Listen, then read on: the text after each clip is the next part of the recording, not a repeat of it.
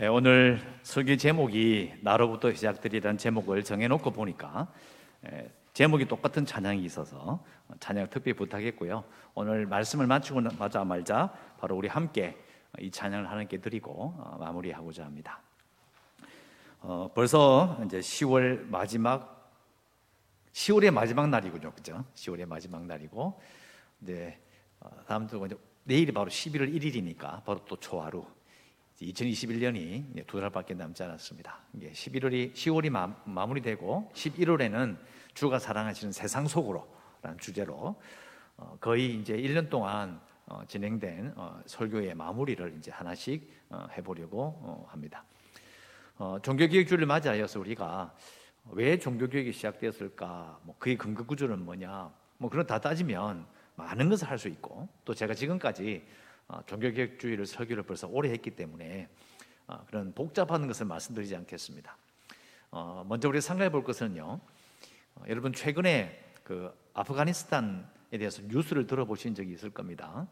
예, 아프가니스탄 뉴스를 보시면서 아마 뭐 바쁘신 분들은 또 먼 나라에 난리가 났구나 뭐 이 정도로 아니면 뭐 미군이 철수하는데 문제가 좀 있었구나 그러고 지나갔을 겁니다. 지나가는데 사실 아프가니스탄은 옛날에 우리 샘물교회 성유팀들이 어, 그 가서 또 순교한 그런 곳이기도 하고 그래서 제가 뭐 아는 것이 이제 그렇게 많지는 않았어요. 대강 알고 있었던 거죠. 그러다가 이제 어, 요르단 선교사 제 어, 동기 목사님이 하고 같이 이제 한국 외대에 아랍어과 출신인데 어, 지금 아랍 전문가가 되어서 이제 동북아 어, 연구소 소장하시는 박현도라는 분이 글을 쓰셨어요. 글을 쓰셨는데 이제 그 탈레반에 대해서 또 워낙 아랍어를 잘하시니까 이제 그 이슬람과 무슬림과 관계된 탈레반, 뭐 알카에다 뭐 이런 이야기들을 쭉 써놓으셨는데 읽고 보니까 이렇게 확 들어오는 거예요.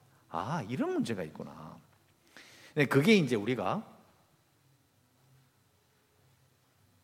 어, 우리가 지금 알고 있는 종교 개혁과 이렇게 연관이 있는. 여러분 그 이슬람 근본주의라는 말씀을 들어보신 적이 있을 겁니다. 이슬람 근본주의. 이슬람 중에서 사람들 중에서 무슬림 가운데서 좀 극단적인 그러니까 테러를 자행하는 사람들을 그걸 주장하는 사람들의 사상적인 배경이 이슬람 근본주의입니다. 이게 어디서 시작됐는가를 읽어보니까 이제 그 이집트에서 카이로에 있는 사람이 무슬림 형제단이라는 것을 만들면서 시작된 거예요. 그 지금까지 이어지고 있는 겁니다. 근데 보니까 이 무슬림 형제단 아니면 이슬람 근본주의라는 게 왜 생기느냐면 이 자, 이슬람교를 믿는데 이집트도 믿고 구웨이트도 믿고 이란도 믿고 사실 아프가니스탄도 그렇잖아요.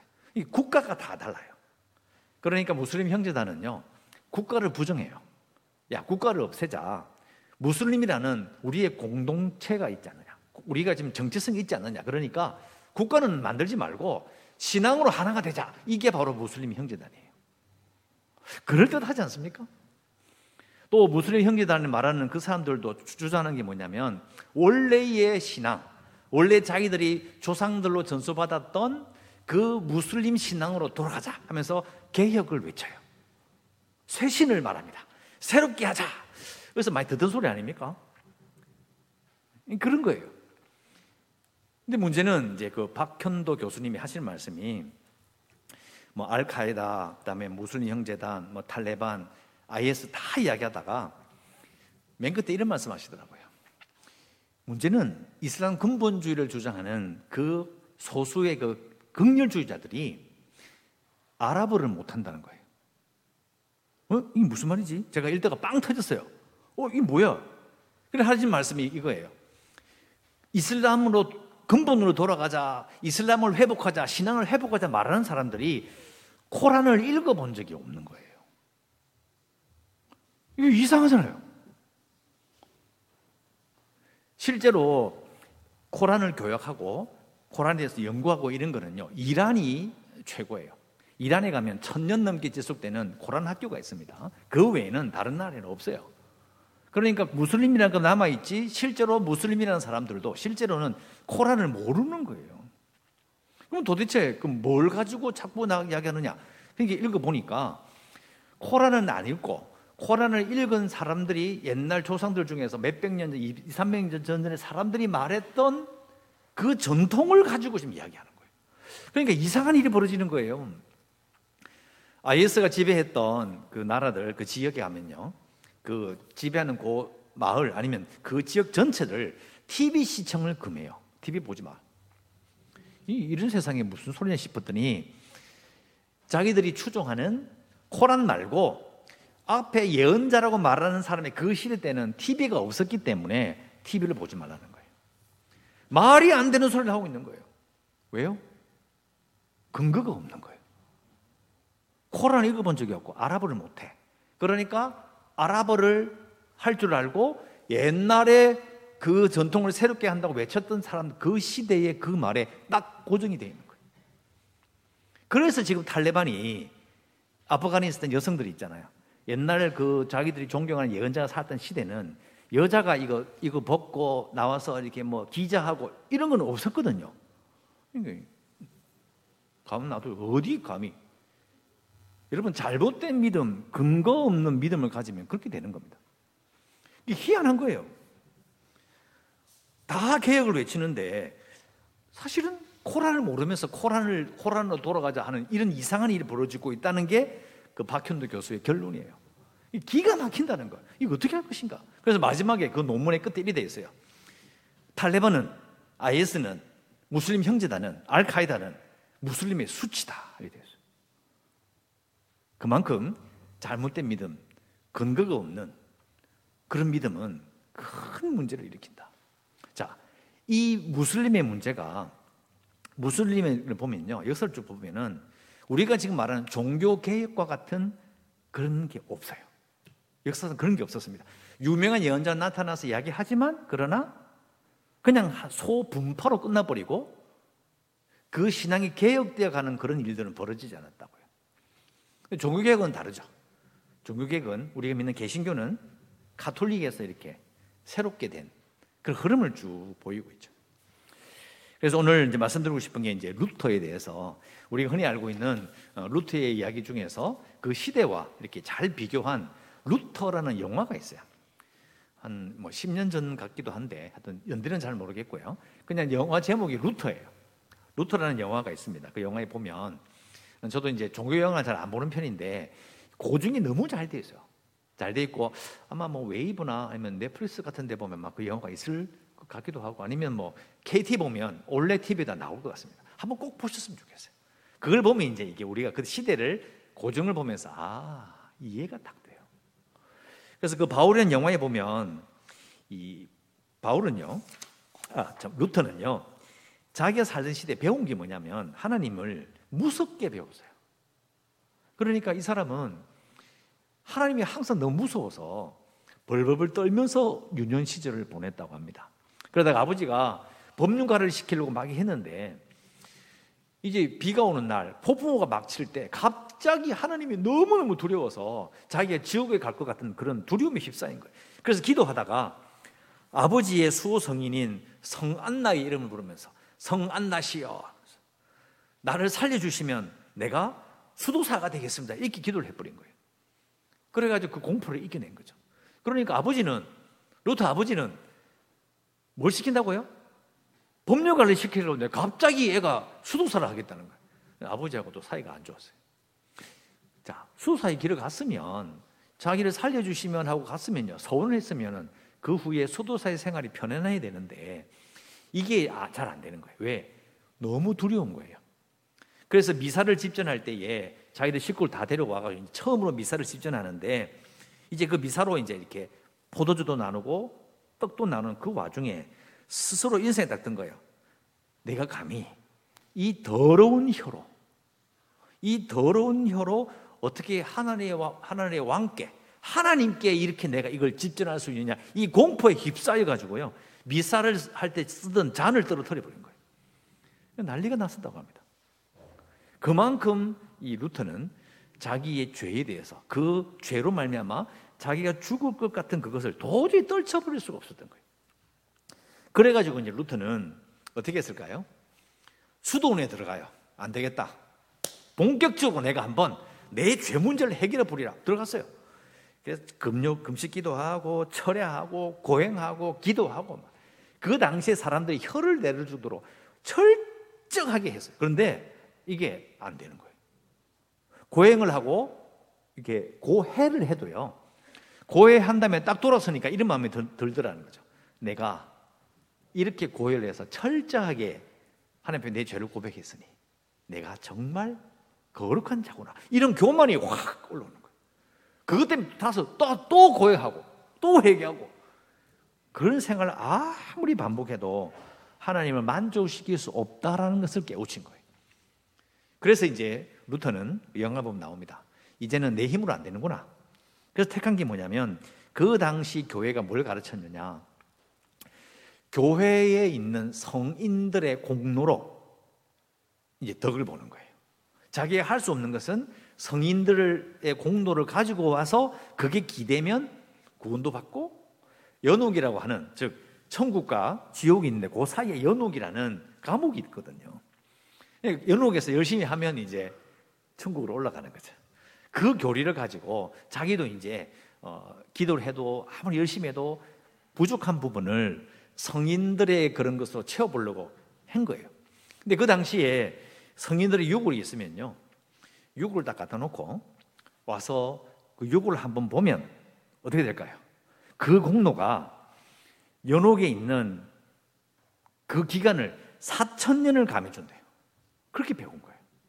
그래서 카톨릭 신자들이 그렇게 그걸 중요하게 생각하는 거예요. 가서 보면 연옥에 있던 내 친척 가문상에 보니까 내 삼촌이 제대로 신앙생활 안 해서 죄를 많이 지어서 그러나 교회를 다녔으니까 또 세례도 받았으니까 지옥은 안 간 것 같은데 아마 연옥에 있을 거야 이렇게 되는 거예요. 연옥에 있는 삼촌을 천국으로 보내기 위해서 자기가 성인 유구를 보러 오는 거예요. 또 그냥 옵니까? 헌금하고 오는 거예요. 그런 식으로 돌아가고 있었던 거예요.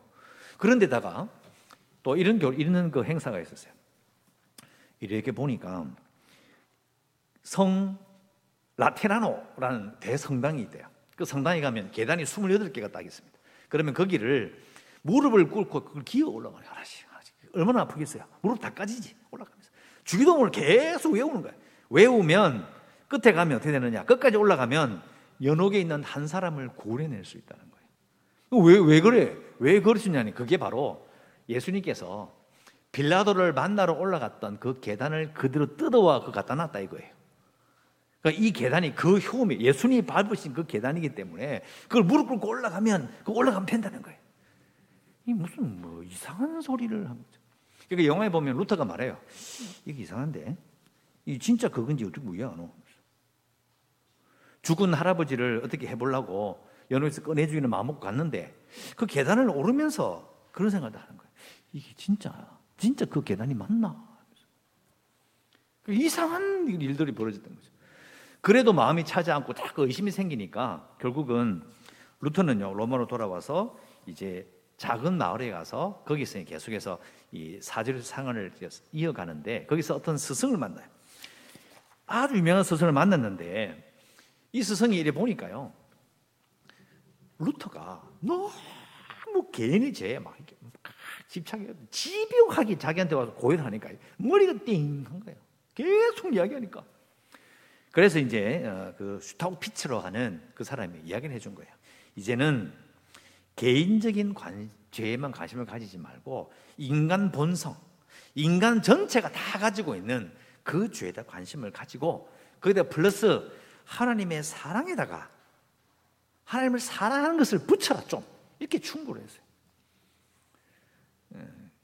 들어도 워낙 어릴 때부터 이 무서운 하나님, 죄를 지으면 가만두지 않겠다는 하나님께 막 사로잡혀 있기 때문에 그 말을 들어도 이게 안 들어오는 거예요. 그러다가 자 사제로서 여러분 우리 생각할 때는요. 지금 목사나 뭐 신부들처럼 성경을 당연히 배우지 생각했는데 이게 그렇지 않았던 거예요.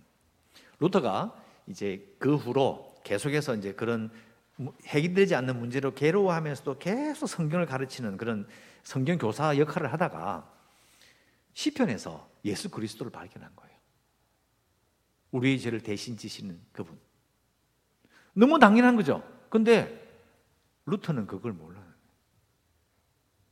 그래서 알게 된 거죠. 죄는 죄는 예수 그리스도를 말미암아 해결되었다라는 것을 알게 된 거예요. 그래서 한 50% 정도 자유를 얻었어. 그런데 마지막으로 고민이 바로 오늘 나오는 이 고민이에요. 이거예요. 이 구절이에요. 이상하다. 죄는 분명히 우리가 지었는데 그러면 정의로우신 하나님은 어떻게 되는 걸까? 우리 용서해 주신다고? 그러면 정의는 세워지지 않고 허지부지 되는 거 아닌가? 우리가 지은 죄, 그 죄값을 치러야지. 그런 게 어딨노? 이렇게 생각이 된 거예요. 어떻게 죄인의 죄를 허지부지하고 심판하시고 안 하고 내떠버리는 하나님이 어떻게 의로운 하나님이 될 수 있느냐?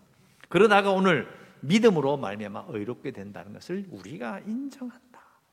믿음으로 의롭게 된다는 걸 딱 깨우치는 순간 아 이게 우리가 용서받는 근거는 우리 속에 있는 것이 아니라 우리 외부에 예수 그리스도께 있다는 걸 딱 알게 된 거예요. 자, 이거는 말하면 끝, 너무 큰 이야기고. 자, 그럴 때 비로소 루트는요, 자유를 얻어요.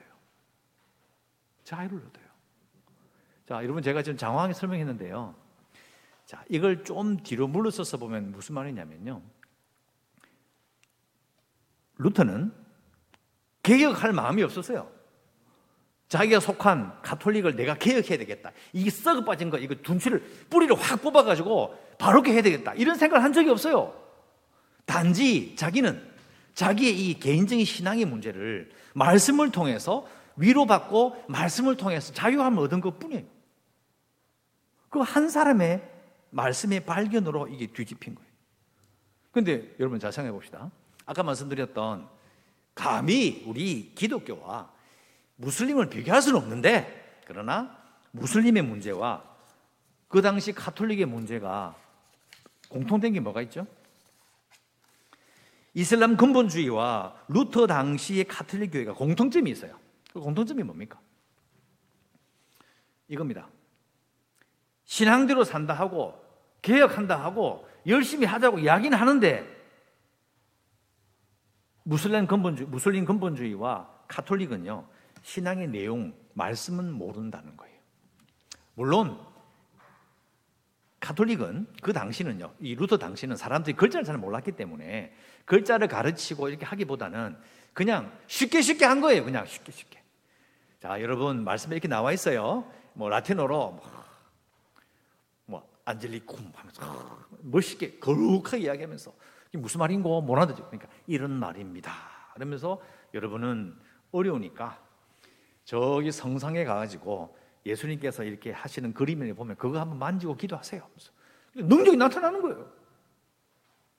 와, 난리가 나는 거지. 그러니까 성경은 중요한 게 아니고 이거 만지면 된다는 거예요. 그러니까 사람들이 시간 지나면 어떻게 되느냐? 계단 올라가는 거예요. 무릎 꿇고 올라가는 기고 육을 한번 만지고 한번 쳐다보면 내가 좋아하는 친척, 돌아가신 어르신이 연옥에서 천국을 올라가는 거 4천 년 땡긴다. 믿음 내용이 뭔지 몰라요. 그냥 열심히 하는 거예요. 이슬람 근본주의도 그렇잖아요. 자기는 아랍어로 코란을 읽어본 적이 없어요. 무슨 말이 있는지도 몰라. 그런데 옆에서 이거 써있다 카더라. 그걸로 끝이에요. 열심을 가지고 막 이 몸에다가 폭탄을 심어가지고 자기를 불살을 정도 열심을 가져도요. 자기가 뭘 믿고 있는지를 몰라. 기가 막히지 않습니까? 근데 여러분, 가톨릭도 그랬어요. 일반 성도들이 모릅니다. 그 사람들이 몰라요. 뭘 믿는 건지도 몰라. 그냥 연옥이란 게 있고 면제부란 게 있고 그 가서 보면 그 다 이렇게 된다 하더라. 아, 그참 좋은 일이네. 왜요? 자기가 잘 된다 카이. 다 좋은 거예요. 내 친척이 잘 된다 카니. 아, 이거 좋은 일이다.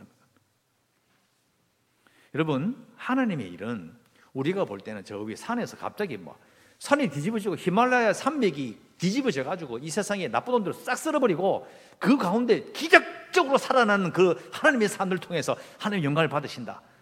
우리는 하나님께서 그렇게 일해야만이 그게 하나님의 일이라고 생각해요. 아니에요. 한 사람 한 사람을 택하셔서 성령을 심어주시고 하나님을 바라보게 만드신 하나님의 역사. 그러니까 한 사람 한 사람이 하나님께 헌신하는 아무도 눈치채지 못하는 바로 그 순간에 하나님의 일이 시작되는 거예요. 루트가 그랬다고요. 아무도 루터를 갖다가 눈여겨보지 않았습니다. 타고난 학자도 아니었고요. 그리고 사람들에게 유명한 목회자도 아니었어. 큰 성당을 만들어서 사람들 불러 모아가지고 막 성인 유골 갖다 놓고 막 사람들 오라 해가지고 성전을 엄청나게 짓는 그런 목회자가 아니었어요. 아무도 신경 안 썼습니다. 그러니까 어떤 이런 말도 있어요. 오수부 오개주, 오개주 반박문이 있죠. 이렇게. 이렇게 해야 된다. 그걸 갖다 박아도요. 아무도 신경 안 썼다는 말이었습니다. 왜요? 유명하지 않았거든요. 그런데 그 사람이, 루터라는 사람이 혼자 기도하고 고민하고 말씀 읽으면서 깨우치고 아, 이거구나. 거기서 시작된 거예요. 여러분, 그게 바로 무슬림과 우리 기독교의 차이입니다. 뭘 근거로 하는지, 내가 뭘 믿는지, 그것에 대한 집중, 그 말씀을 깨우침으로 시작되는 것입니다. 그래서 이 한 사람의 깨우침, 하나님 앞에, 아, 이게 이거구나, 라고 하며 진리가 자신을 자유케 하는 것을 깨우치는 순간, 믿음을 말미암아 구원받는 것이다. 어렵다는 것은 믿음으로 말미암아 별거 아닌 것 같지만 그걸 딱 깨우치는 순간 어떻게 됐습니까? 거대한 시대를 무너뜨렸습니다. 밑장을 빼버린 거예요. 빼버리고 그냥 거예요. 여러분 지금의 가톨릭과 그 옛날에 500년 전의 가톨릭은 다릅니다.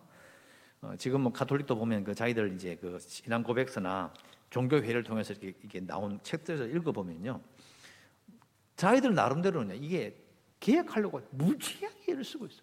그때는 다릅니다. 그렇다고 해서 뭐 개신교하고 비교를 상대는 안 되는 거고요. 자, 중요한 것은 루터의 시대도 우리의 시대도 사실은 어디서 하나님이 시작되느냐? 누구에게서? 그게 바로 나로부터 시작되는 겁니다. 여러분, 미국에 이제 그 1960년대 책인데요. 윌리엄 스테링펠로우라는 사람이 쓴 책이 있습니다. 미국 성공회예요. 성공회는 가톨릭이 아닙니다. 개신교 분파 중에 하나예요. 그 개신교 분파의 성공회의 어, 수도사도 아니고 목사도 아니고 이분은 스테링펠로우는 그냥 평신도 지도자예요. 예, 그분이 책을 썼는데 제목이 사적이며 공적인 신앙. 오늘날 교회는 복음을 어떻게 외면하는가? 근데 이게 1962년에 쓰여진 거예요. 근데 이게 왜 62년에 쓴 것이 우리가 이걸 읽어봐야 되느냐? 미국에서 먼저 하면 유행하고, 그 다음에 우리 교회로 들어오거든요. 이게 미국에서 배웠던, 미국 유학 갔던 목사님을 통해서 이렇게 들어와요. 그게 다 나쁘다는 게 아니라 좋은 것도 들어오지만 나쁜 것도 들어와요.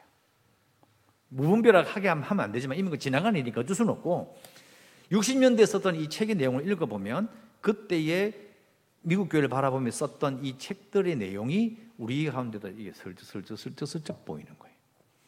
이런 내용이 있어요.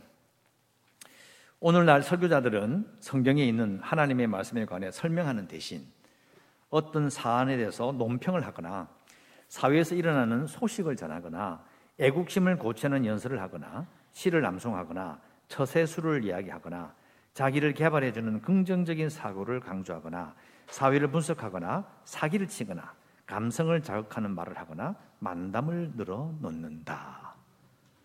그 당시에도 이런 미국에 문제가 있었다는 거죠. 사실 가만히 생각해 보면요. 하나님 말씀 설명하면 대부분 성도들의 반응은요. 잘 모르겠다. 왜? 월요일부터 토요일까지 정신없이 살다가 주일날 와가지고 잠시 예배를 드리는데 그때 목사가 서가지고 성경 이렇습니다. 쭉 설명하면 멍. 이게 무슨, 무슨? 기분 나쁜 거예요. 왜? 자기가 모르는 찬양을 불러도 기분이 나쁜데요. 자기가 잘 모르는 말씀 이야기하니까 더 기분 나쁜 거예요. 무슨 소리 하고 앉아 있나요? 그러니까 자기가 아는 게 뭐가 있어요? 성도들이 반응을 보이는 게 뭐냐면 어떤 정치적인 사안이나 세상 도란 일을 한마디 딱 하면요. 기가 쫑긋한 거예요. 왜? 그건 내가 아는 거거든. 누구의 편을 들거나 시를 암송하거나 애국심, 국가를 그럼 뭐 아, 그건 내가 아는 이야기다 이거지.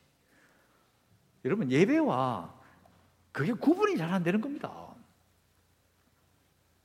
결국은 가만 생각해 보면 이게 무, 이 무슬림에서 일어난 일이나 신앙에 열심을 가졌다는 자들이 저지르는 일들이나 가톨릭이나 우리나 비슷한 부분이 있는 거예요.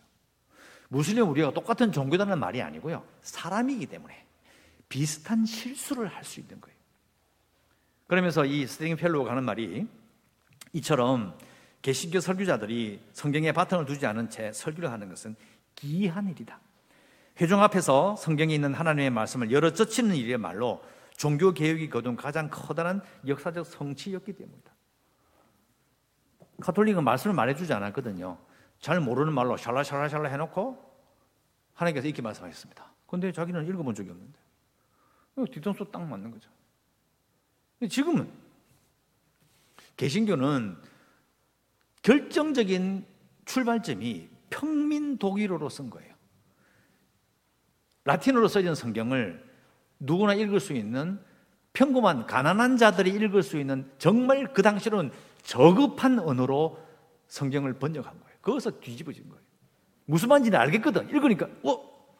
어? 아니, 신부님, 그때 이렇게 이야기했잖아. 여기 아닌데, 이게 뭐예요, 이게? 거기서 완전히 뒤집어진 거예요. 여러분, 어느 시대나 이 종교가 약간 문제가 있을 때는요, 신자들이나 아니면 지도자들이 말씀을 말하지 않을 때예요. 그러면 개혁을 당하게 되어 있습니다. 큰 문제가 생기는 거죠. 그래서 결국은 참된 개혁과 참된 신앙의 발전, 유지, 전수는 벌겋게 화를 내면서 막 처단해야 된다 이렇게 말한다고 되는 게 아니에요. 악한 세력이 들어왔다 말한다고 되는 게 아니에요. 이 악한 세력이 들어왔다 막 처단해야 된다. 이거 전부 다 무슬림, 이슬람 근본주의자 하는 투잖아요. 목숨을 바쳐서라도 할지라도 아닌 건 아닌 겁니다. 마찬가지로 우리가 정말 개혁주의 신앙, 종교 개혁의 정신을 이어받는다면요, 말씀을 알아야 하는 겁니다. 예, 결국은 참된 개혁, 참된 신앙의 발전, 유지, 전수는 내가 남이 아니고 내가 바로 알고 믿으면 시작되는 겁니다. 참 어려워요. 이게 목사로 저도 한 15년 지나 보니까 이게 쉬운 일이 아니에요. 어렵다 해서 좀 쉽게 하려고 하면 어지 애를 써도 근데 실제로 월요일부터 토요일까지 정말 세상에 치여 살다가 또 몸도 아프고 힘들고 정신없이 앉아 있는데 쉬운 일이 아닌 거예요.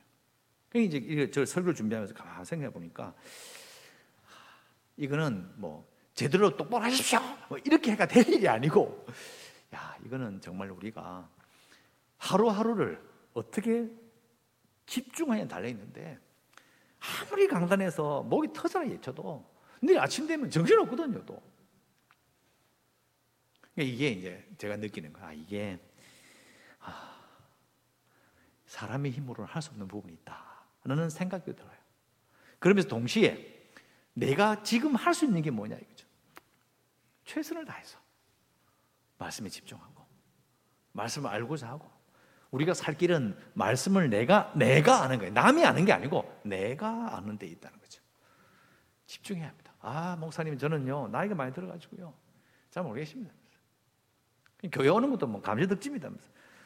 얘가 와, 와주니까 목사님 감사하지요. 여러분 신앙은 공동체를 이루면 살지만 그러나 하나님의 판결은 심판이 아니고 판결은 판결은 그 개인의 신앙입니다. 뭘 믿느냐? 뭘 알고 믿느냐? 우리가 과연 아까 우리가 이야기했던 이슬람 근본주의자와 카톨릭 때의 그 평신도들과 지금 우리는 나는 뭐가 다르냐? 뭐가 내세울 게 있느냐를 봐야 되는 거죠. 자, 이것을 한마디 요약하면 이런 겁니다. 성도로서의 책임이 있다는 거죠. 말씀을 붙들고 있어야 될 책임이 있는 거예요. 외치려면, 이게 아니라고 말하려면 뭔가 있어야 되잖아요. 그걸 내가 붙들고 있으는 그 책임감이라는 거예요. 큰 일을 이루어야 된다. 그 책임감 말고 최소한 이슬람 근보주의처럼 코란도 모르면서 이슬람, 이슬람, 이슬람 하는 그런 바보 같은 짓 말고 내가 지금 붙들고 있는 건 뭐며 이 신앙의 내용은 뭔지를 내가 계속 알아가며 하나님의 말씀이 내가 이거 읽어보면서 아, 이거 뜻이 이거구나. 아니, 매번 읽어봤다. 그럼 다 아는 건가요? 그건 아니거든요.